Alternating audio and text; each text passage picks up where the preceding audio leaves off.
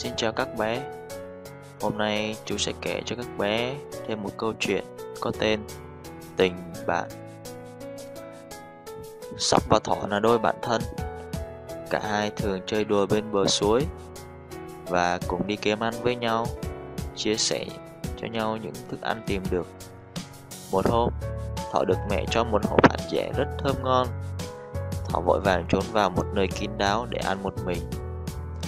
Thỏ tha hồ ăn no nê, Còn nằm vung vãi xuống đất mà không biết. Ngày hôm sau, Sóc gặp Thỏ nói, Mình tìm được mấy hạt dẻ, Cậu ăn đi nè. Thỏ nhìn thấy hộp giấy, Biết là của mình ăn thử hôm qua, Nên xấu hổ không dám ăn. Sóc bảo, Chúng ta là bạn mà Quả mình cũng như quả bạn thôi.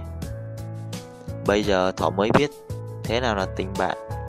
Không bao giờ ăn một mình nữa và câu chuyện đến là hết rồi. Xin chào các bé.